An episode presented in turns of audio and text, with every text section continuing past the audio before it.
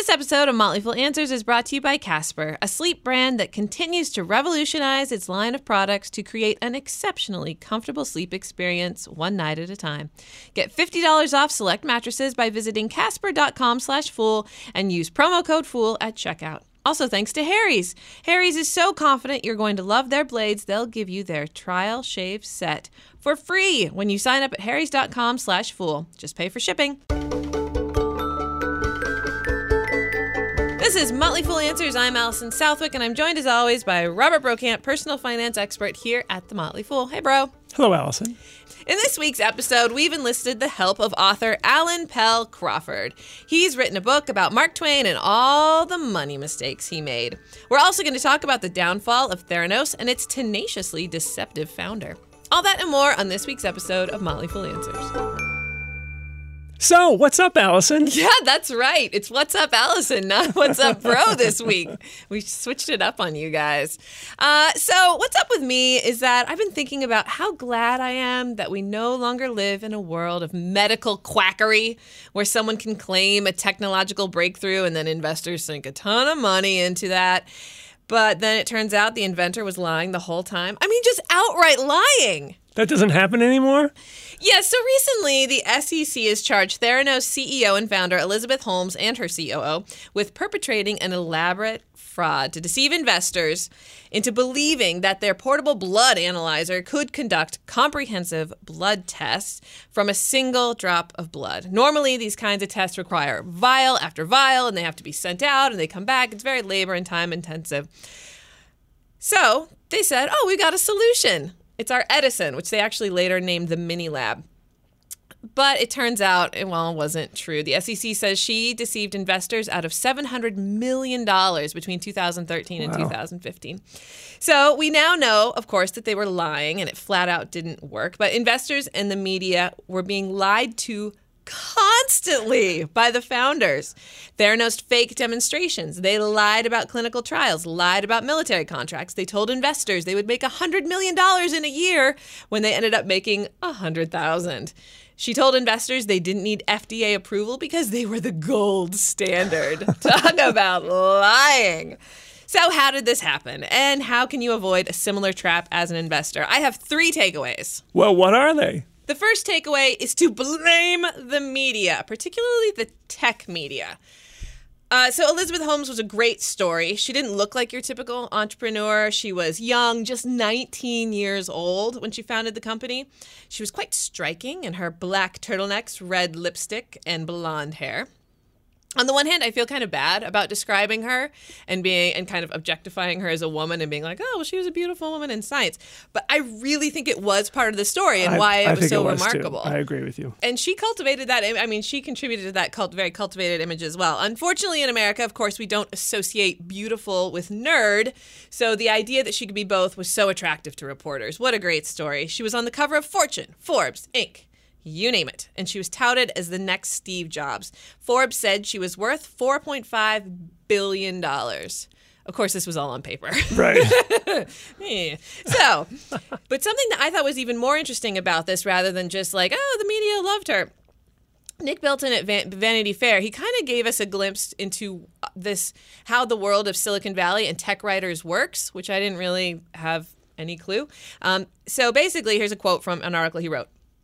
After all, while Silicon Valley is responsible for some truly astounding companies, its business dealings can also replicate one big confidence game in which entrepreneurs, venture capitalists, and the tech media pretend to vet one another while in reality they're functioning as cogs in a machine that is designed to not question anything and buoy one another all along the way. In the end, it isn't in anyone's interest to call BS. Right, because if if you're that person who's constantly challenging things, you're not the person who's going to get the interviews and get the access. The access, right? It's all about the access. So it becomes a cycle of high, of hype where entrepreneurs want more money, Silicon investors want to make money off of what they're investing in, tech wants a good tech reporters want a good story and they want to get access to the to people like Elizabeth Holmes. Um, and she knew how to work the media so long as they weren't medical experts. So, one of the big reasons why I think this was able to happen was because she was a medical tech company. And so, tech companies and tech, ri- tech writers that were writing about her didn't really understand the medical technology.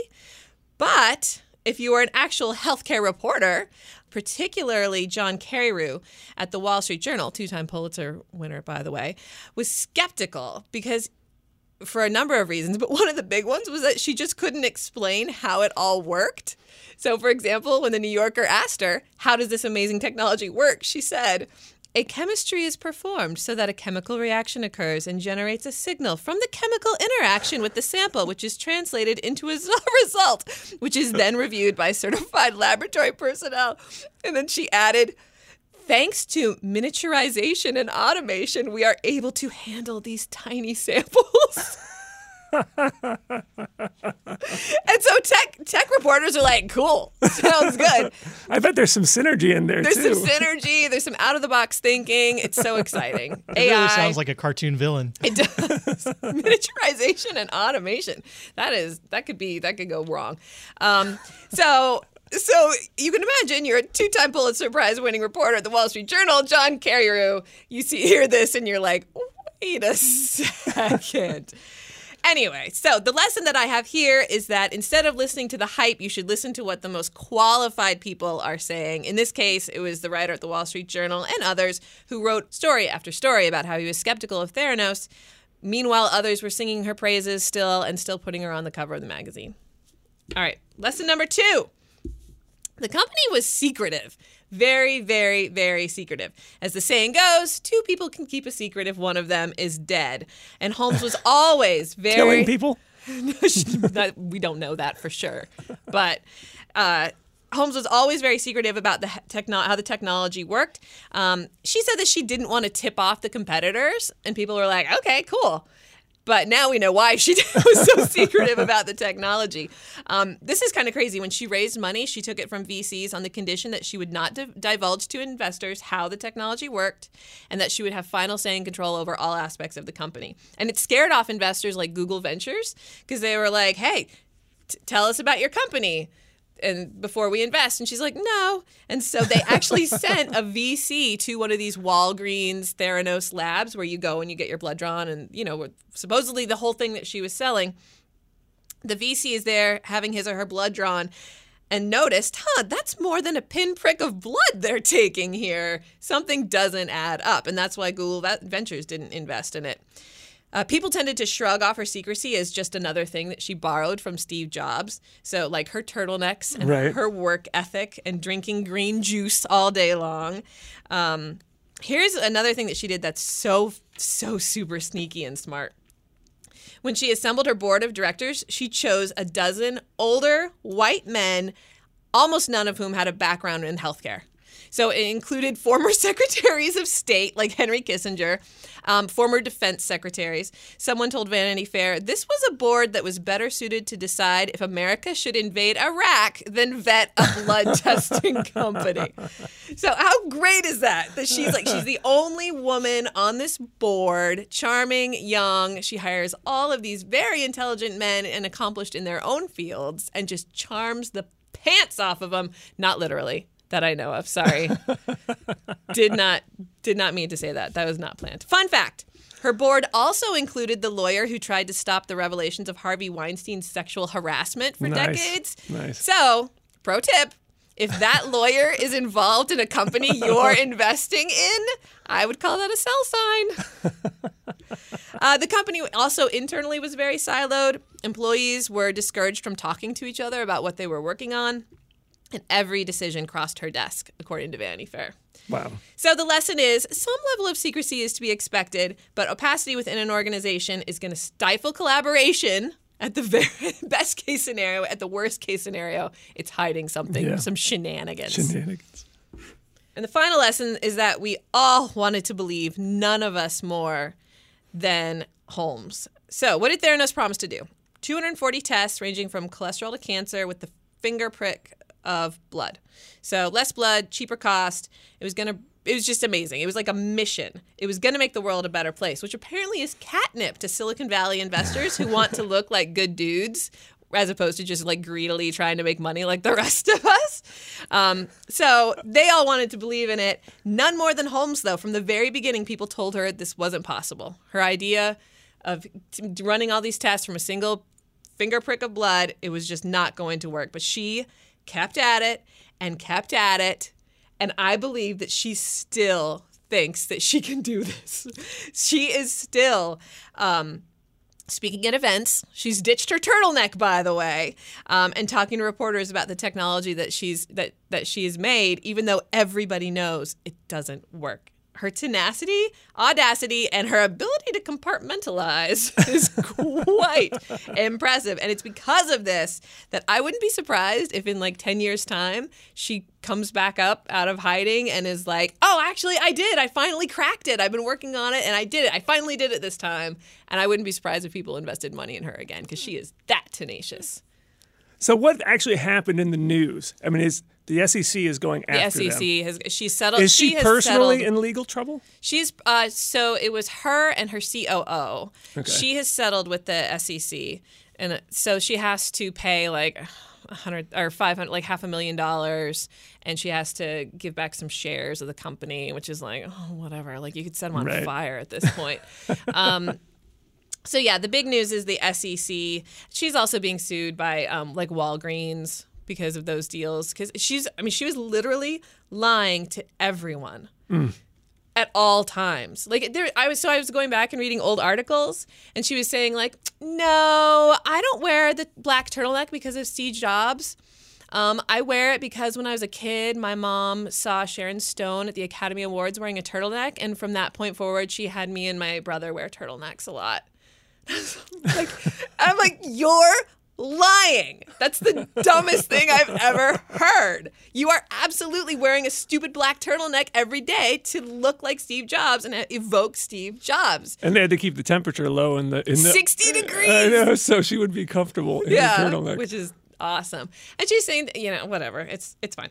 So the lesson here is that if something seems too good to be true, let's assume that they're lying. I know, like most of us want to assume that we have these amazing technological breakthroughs, and we do, we do. A lot of great entrepreneurs and inventors are out there doing fantastic things, but maybe let's just assume they're lying first, and then best case scenario, you're pleasantly surprised because the amount that people are able, the links that people are able to go to to deceive us is I mean it's just mind-boggling. Yeah. She was literally lying to everyone all the time. It's it's like a whole other risk to investing. When you buy a stock, you have to put so much trust in what you're being told, and the more complicated an investment is, the more you just have to assume that the company knows what it's doing because you're not going to go. I own Intuitive Surgical.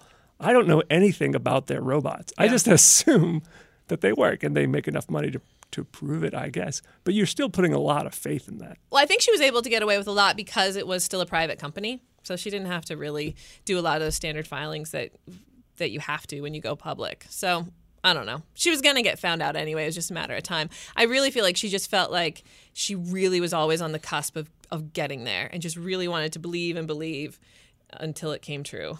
And it just never came true. Allison, you're giving her a lot of credit for actually having a technology of some kind. Oh. For her to think that she's actually almost breaking whatever. Well, you'd think It's she'd I- have to. It be. sounds like it's. I mean, is there actually a technology? There's, I mean, yeah, there's a little are- black there- box. there's a real miniaturizer in there. There I mean, is so- yeah, that's how I lose my weight. I go I go into there. So there, I mean, there is a black box, the Edison, and then they renamed it. Um, It's literally it a black box? it's- I mean, It it's, is. It's literally a little black box. Um, and There's nothing did- inside of they it. They did get approved for testing, like for herpes. Like they do have, they did get approved for some tests, but this claim that you could look for 240 different conditions out of one drop of blood is just too audacious. Like, you know, it's, it's going to take vials and vials and massive big machines to do everything that she claimed it could do. It could do something. This episode of Motley Fool Answers is brought to you by Casper. Casper is a sleep brand that continues to revolutionize its line of products to create an exceptionally comfortable sleep experience one night at a time. Buying Casper is easy. You order it online, it's delivered to your door in a compact box. You get free shipping and free returns in US and Canada with a risk free 100 day trial. Considering we spend one third of our lives on a mattress, it's so important to truly sleep on a mattress before committing. That's why Casper gives you 100 nights to try it out. But from what we've heard from fellow fools, you won't need that trial because you're going to love it. Get $50 towards select mattresses by visiting casper.com slash fool and use promo code fool at checkout. Parkway.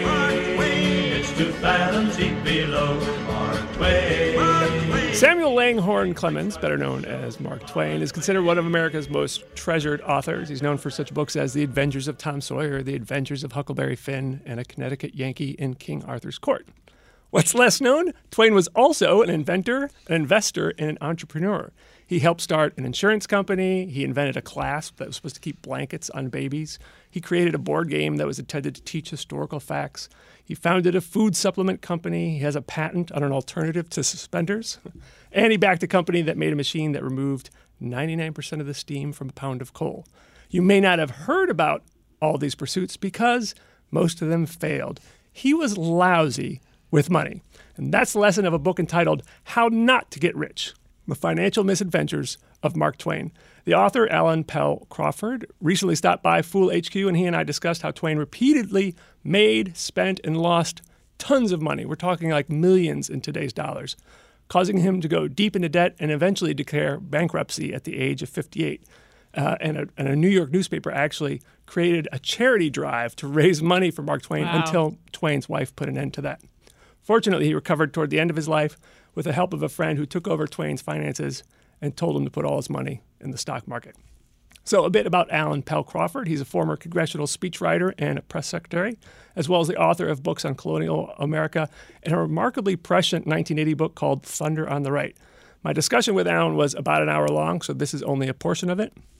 And it was filmed in front of a live full audience. And it was. So, everyone ready? Here we go. Here's a story of a brilliant man, and everything he does in the way of business success is a calamity. Millions of dollars are, are squandered and lost, and yet he never loses his sense of, of, uh, of possibility. It's impossible not to love Mark Twain, Samuel Clemens.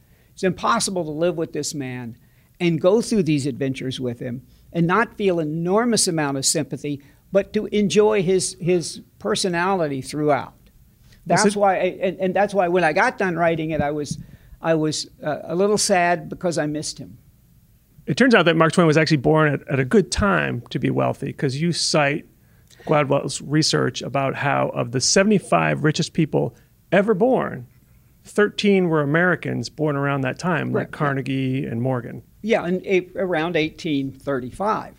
Yes, that's true, and Mark Twain certainly made an astute business decision to be born when he did. It, it is true that this was a period of tremendous economic expansion in the United States, so that great fortunes were made. That's undeniable. Um, the Industrial Revolution was beginning to pick up. Great fortunes were going to be made in steel and railroads and coal and, and all of that. Industrialization was beginning to really take root. So he's born in 1835 in Florida, Missouri. Right. Uh, and he comes by his financial mismanagement honestly. His father was not very good with money. No, he came by it honestly and not by fraud. Yeah. Right. he, um, yeah, his father was um, actually from the western part of uh, from Southwest Virginia in Campbell County, and uh, Twain says he left. Uh, he didn't leave them any money, but he left them a great family name, Clemens, which he associated with and claimed uh, to be members of the FFVs, the First Families of Virginia, like the Jeffersons and Randolphs that I mentioned before. Uh, he was a, a, very earnest man, um, uh, John Marshall Clemens. He uh, failed as a lawyer, he failed as a storekeeper, he failed as an innkeeper. He kept trying different things through the years and never succeeded he did uh, amass enough money at one point to buy, the family estimated at one point as many as 100,000 acres in Tennessee, in undeveloped real estate. And, he, and uh, later, I think, title was established to about 30,000. And he said, he kept telling the, the family, look, we don't have anything right now, but you hold on to that land until the time is right and the price is where it should be and sell it and we'll be fabulously rich. You guys will be taken care of for the rest of your lives and generations to come. And, and Twain said there's a blessing in being born poor. And there's a great deal to be said for being born rich. But to be born prospectively rich is a curse. And and so he said, so you, they the family lived with a great sense of expectation, and they were highly intelligent people. Twain got his sense of humor from his mother. Clearly, she was a very light-hearted, uh, uh, engaging woman who uh, had a great sense of humor. And so, you, on the one hand, he is he gets a great sense of imagination from his mother and a, and a uh, maybe a bad example of how to conduct yourself as a businessman uh, from his father. Uh, although I must say, in his father's defense, uh, in terms of imagination, his father spent years trying to develop, I think it was a perpetual motion machine. So, time that might have been spent earning wages was spent tinkering with, uh, with inventions. As he had a brother, Orion Clemens, who uh, spent years trying to invent a flying machine. So, and Twain tries to invent things himself through the years. So this is um, that gives you a little insight into the peculiar kind of family that, that he, he grew up in. That, uh, and I offer no uh, facile psychological explanations for why he was so determined and not just to be prosperous as he was any number of times in his life, but to be rich in the sense of a Vanderbilt or a Morgan or a Carnegie. One of the first business pursuits uh, Mark Twain tried, as I understand it, was to corner the world's cocaine market. Yes, he was. Uh, uh, he wasn't even. I don't think he was 18 or 19 years old at the time, and there was a a book uh, of, uh, of an American explorer who went to the Amazon and noticed and, and observed the silver mining operations uh, going on down there and how these indigenous peoples could uh, work endlessly with no food, and they didn't seem to get tired, and they were in sub, they were very cold uh, streams waiting, waiting around, and because they were chewing the leaf of the coca plant. And uh, this man observed this, and Twain got this brilliant idea. Why, you know, we've got, he, he could see, I think, a tremendous market uh, for this elixir that is exactly what, if you're running a, a, textile mill in New England or something and you want your workers to work uh, uncomplainingly all day. Cocaine's all the answer. Yeah, here it is. And so he decides he's going to go to take a ship from New Orleans to the Amazon and get it all figured out, and then his brother will join him, and they will they will create a monopoly on this product and ship it to Europe and, and the United States. And unfortunately, he gets to New Orleans and he runs out of money, and he also learns that there are no ships leaving from New Orleans to the Amazon, and there wouldn't be, they said, for another half century at least. So he decides, well, that I, I, I need to find a new occupation. That's how he ended up talking his way onto a job as a riverboat, a Cub riverboat pilot on the way back, back north on the Mississippi. And he comes, I, I assume this is where he comes across the term that means the water is deep enough to be safe, which means it's two fathoms deep, and that term is? Uh, Mark Twain. Right. At some point, and the scholars disagree about this, there are various theories, but that he began to use the, the, the, the byline Mark Twain, which does have the river uh, usage that you're referring to. There was also another man by, that w- wrote a few pieces for one of the New Orleans newspapers who was himself on the river uh, and used that, actually used that uh, uh byline first. Oh, really? Huh. Yeah. So it's plagiarism on top of all the other uh, all the other mistakes. So he has to pay five hundred dollars to be an apprentice, basically, on the riverboat. Problem with that situation is the Civil War breaks out. Yeah, he was making a fair amount of money. I, I don't know if you've seen, as a very young man, in a what was a glamorous occupation of being, uh, you know, the riverboats. We think of them as kind of quaint, right? No, this was the this was the glamorous thing to be doing. Twain uh, did very well as a young man, as a riverboat pilot, and, and loved the work and thought he would do it for the rest of his days.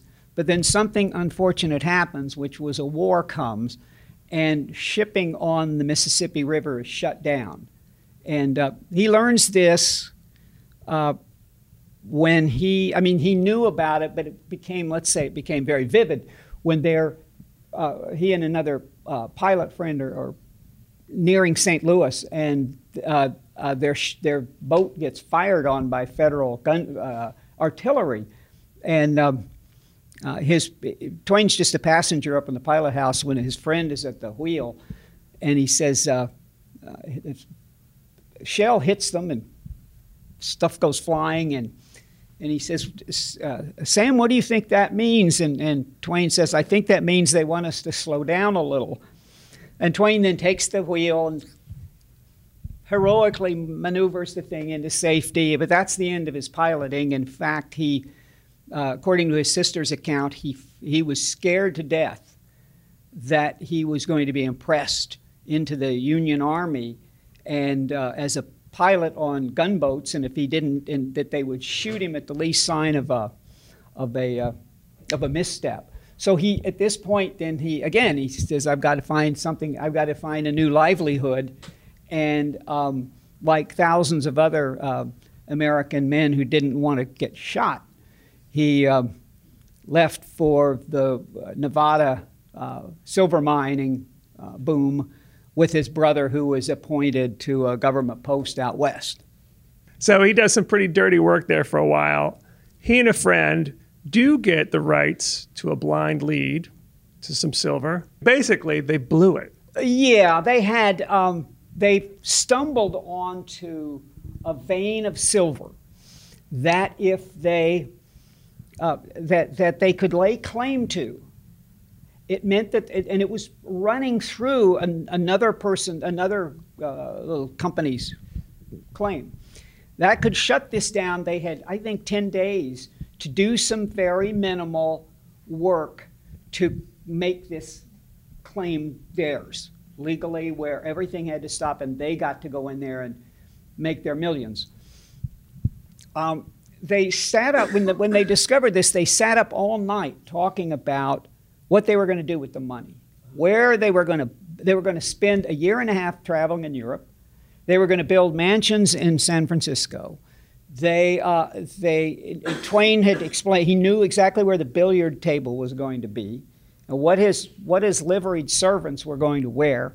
Uh, and in great detail they figured this out and then they don't they don't communicate properly and uh, one goes off in one direction, and, and Twain goes out and to, to visit a sick friend. And by the time they come back, they left notes for the other one on what you're supposed to do to work this claim so it, it's permanent and it, it's ours. And unfortunately, um, neither of them got the other's note. And as Twain says, I was a millionaire there for an hour or two, and now I'm poor again.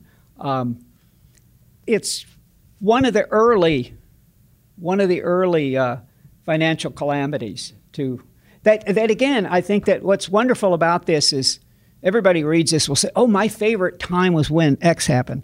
And that in part because twain always there's an irrepressibility to his his uh, personality and it, nothing discourages him. Temporarily it does. You know there are periods when he walks the when he can't sleep and he paces the floor and he drinks too much and he worries um, and uh, but then something occurs to him that oh, this is going to be it. This time I'm going to make fortune, and all that other stuff seems to have been forgotten. He moves forward. Thanks to Harry's for supporting Motley Fool Answers. Harry's is all about a great shave at a fair price, which is why over 3 million guys have switched to Harry's. Harry's has stripped out the unnecessary features and unnecessary costs to deliver customers one perfect razor at an amazing price. A good shave comes down to good blades. And because Harry's owns the factory, they're able to deliver amazing quality blades for just $2 a blade compared to the $4 or more you'll pay at a drugstore. All products are backed by a 100% quality guarantee and the Mrs. Brokamp seal of approval, right, bro? It's true. She says it's the closest shave I've ever had. Harry's is so confident you're going to love their blades. They'll give you their trial shave set for free when you sign up at harrys.com slash fool. Just pay for shipping. At this point, he's just beginning to do a little bit of writing. He's, he's submitting comic articles to papers in California and, and Nevada that seem to be kind of popular. People think, yeah, this guy's kind of funny. Um, and he writes a letter to, to a brother, to the brother back in Keokuk or St. Louis or wherever he was at the time, saying, you know, I, uh, I still haven't found my real calling in life. I'm still looking for it. I'm doing all these things and uh, kind of embarrassed to admit this, but I seem to have a knack for writing. He says it's not writing of a high order. It's nothing to be proud of. I'm kind of embarrassed. And, and it, it, seems like a legit letter. He's not being facetious or sarcastic. Um, he says, you know, it's nothing to write home about, although he's writing home about it, and says, uh, but I seem to be kind of good at this, and maybe this is the card I should start to play. So he goes to San Francisco. He does get a job as a journalist. Right. And as I understand it, you could get stock from miners for writing articles about the mines. Yes. Journalism. Yes, exactly. So you would be given stock and with the, I assume, assumption that you would write nice things about the mine. Yeah, and, and, and they did. He, and he, he, he amasses boxes of, of stock in, in silver mines. And um, he says, you know, if there wasn't anything to be said about the ore that seemed to be produced, then they would talk about what a great management the team had or some kind of new uh, uh, system for washing out the ore and, and, and pumping, pumping out the mines. And they would find something favorable to say about the operation. And this is a, he says, sometimes even if we didn't say anything good about it, people, the, the owners they, they were happy. So, uh, you know, this, the price keeps accelerating and accelerating and accelerating, and, uh, and then the boom, the, the bust comes. And all that, those stock certificates are worth nothing. So let's jump ahead a little bit to where he actually does start getting money. First of all, he does eventually become a successful writer. Right. But also, at least importantly, he marries rich. Yeah. yeah, that was a, one of his really good business decisions. He meets a young uh, man from Elmira, New York, who is very well connected socially and financially. His father is a coal baron in upstate New York, and according to Twain's account of this, the young man shows him a miniature of his sister, and Twain falls madly in love with the sister and begins to court her. And um, apparently, uh, I mean, yes, he married well, and I'm sure that played a role in his choice, but his is a great marriage. Totally devoted, an honest couple because she is very re- refined, educated, genteel, progressive. Her father's a ab- was abolitionist. Um, and uh, high toned New York society. And Twain is this upstart from nowhere whose only claim to prominence is a book that's of kind of raffish charm. And he um, uh, proposes to um, Olivia, Olivia, um, and she, Langdon, and she, she accepts his proposal of marriage knowing that it's, you know, such a far fetched match. And so Twain's not only married rich, he's now part owner of a newspaper, and he is he's got a mansion to live in in, in, in Buffalo, New York, in the finest area of Buffalo, wherever that would be. So they stay in Buffalo for a while. They eventually go to Connecticut. And this is where one of the problems, and we see this a lot with many successful, wealthy people, it's not they didn't make enough money, it's that they spent too much. They go to Connecticut and they build yeah. a 25 room mansion. Yeah. But before this happens, they sell that house they were given as a wedding present at a loss. And then they, uh, then within a year, the father dies, leaving them uh, the equivalent of four, almost four and a half million dollars.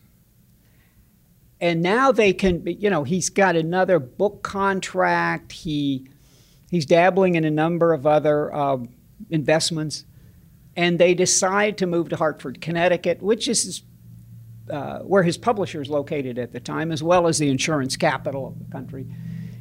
And they fall in with a very uh, uh well to do, kind of intellectual class of uh, progressive uh, people, and they decide to build a mansion there, which is just, uh, just incredible. And they, at this point, they're entertaining, it seems like several times a week dinner parties and all of this, and they, things just get a little bit of out of control. And so they're spending that. They go to Europe. They come back with like 22 boxes of furniture. And shortly after he got to Hartford, he had some friends who decided they were going to, and these were businessmen, unlike Twain. They are going to, uh, to start a new insurance company to rival the travelers, to challenge the travelers. And Twain invests, I think, 25,000 in that day's money. And uh, calculating the contemporary terms of this is uh, values of this is a complicated matter for historians, but I've done a little bit of it. And um, so he, he becomes what we would call a brand ambassador for the insurance industry. He, uh, he says that all once that, that now that he's a vice president of an insurance company that that he's lost all interest in politics and the arts and literature and music and all these other things. All he loves now is insurance. And he says that the now a, a, a locomotive explosion has a, a, charm for him that it never had before. And he said he looks, uh, he looks on crippled people with a, with a sympathy he'd never known before, and he says he regards them as advertisements he's investing in a lot of things that are not very well established. And I, we should I should point out that some of the things he did, he invested in or invented, because he also tried to invent things. Yeah. actually did work out. For example, the scrapbook. Yes, the, uh, as as uh, one of his biographers said that the one book during this period that he wrote that that he produced that made money was not one he wrote but invented. And this is Twain seems to have been a, a, a a collector of, of clippings, especially the ones about himself. So he invents what he calls a rational scrapbook. It's a, self adhesive. It seems to have had some kind of gummy, sticky stuff on the page, and I think you wet, wetted that, and then you pasted the clipping on that. This thing went through like 50 editions through the years. Mark Twain's self pasting scrapbook. And it, they made a lot of money off of this. So eventually he does uh, complete Huckleberry Finn. At the same time, he decides to go into the publishing business and start his own publishing company.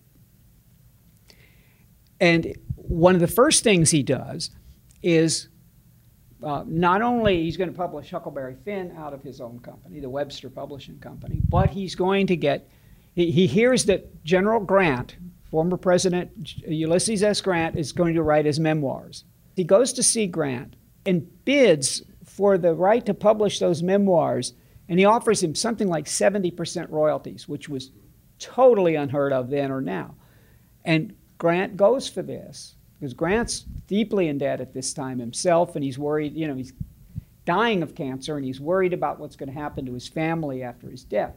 So they form this alliance, Twain and Grant, publish the memoirs, and it is the most successful book publishing venture to its, to its, to its, in its time in the history of American publishing. Uh, Grant's widow made almost $5 million off of this in our dollars. Um, and I think that was 400,000 at that time. They wrote her first check to $200,000 to Grant's widow, Julia Dent Grant Twain himself made, as the publisher, made two hundred thousand dollars off of this. So he made three million, something like that, and it was a tremendous success. At the same time, he, his company brings out uh, Huckleberry Finn, and that was a big success. And that was the last success the uh, uh, Webster Publishing Company had. After that, they uh, they published book after book after book that had no commercial appeal. One was a collection of sermons. Once was a book on 75 ways to cook eggs. One was on the speech of monkeys. That, that's right. There was a book on the speech of monkeys. I'd love to read that. Your book lists failed venture after failed venture after failed venture. Mm-hmm. Briefly talk about the page compositor because that was Oh, probably yeah. the biggest one, and then we'll briefly get to how he actually, in the end of his life, he did okay financially. Yeah. Yes, he again, he when he got involved in there's some hope for him when he gets involved in an investment in a business that he understands. He had been a typesetter as a young man in his brother's print shop. So he knows that he's been intimately involved in covers and typefaces and pagination and, and all of this in book publishing. And you know, he didn't leave this to the publishers. He worked himself very diligently to understand all aspects of it. He found a, a young inventor who had developed, who had the idea for a, um, something that would print pay newspapers faster than, than had ever been known. And it said, and, and not only was it faster, Twain said it, it unlike uh, newspaper uh, print shop workers, it didn't join a union and it didn't get drunk. So he invests something like $4 million in this. Over like 10 years. Oh, yeah. It, he had the printer, he had the, the, the inventor on the payroll. This thing never worked properly. By the time they got it done, the Mergenthaler machine had become the industry standard. They lost everything on this. With the, the, the publishing company went bankrupt. Uh, the page compositor uh, was a bust, and Twain in 1894 declared bankruptcy. So he manages, he, he is taken under the wing of, of, of uh, a Wall Street tycoon named H.H. H. Rogers, who worked for Standard Oil. Rogers helped him put his finances in order again, arrange the bankruptcy in what uh, one author has said was a, a, a fraudulent transaction, transfers all the, all the uh, copyrights to Twain's books to his wife, to Twain's wife so that Twain himself has no assets. They all belong to his wife. And then, when the, as the books continue to sell, the money comes back in. He, he goes on a worldwide lecture tour at about the age of 60, when, and he was an old 60 at the time, and made a lot of money lecturing in India and England. And uh, they keep sending those, that money back to Rogers, who invests it for them.